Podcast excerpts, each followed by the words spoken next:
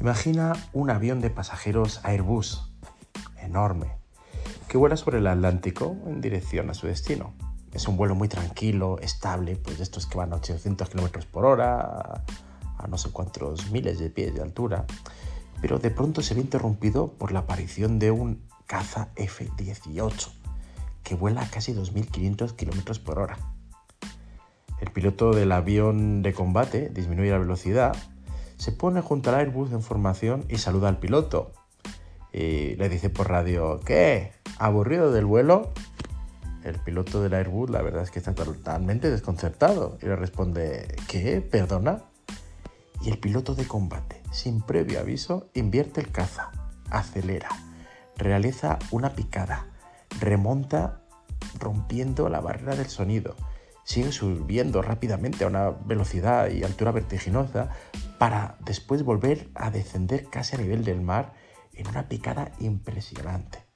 Hasta que ya reduce la velocidad, se vuelve a colocar al lado del Airbus y le pregunta por radio, bueno, ¿qué?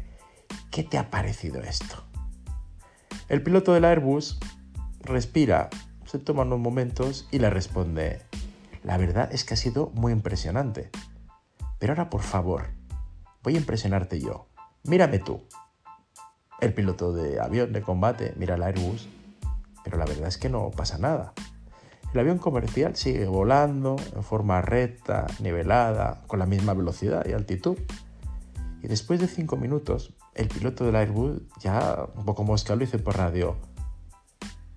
Bueno, ¿qué? ¿Qué, qué te ha parecido ahora todo?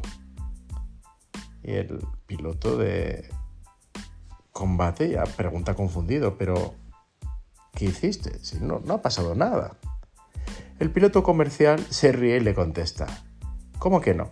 Me he levantado del asiento, estirado las piernas, he ido al baño en la parte de atrás, me he tomado una rica taza de café, he hablado con algunos pasajeros, me he comido mientras una rosca de canela, me ha dado tiempo incluso a hacer la reserva para las próximas tres noches en un hotel fantástico de, de cinco estrellas. ¿Sabes cuál es la moraleja de esta historia?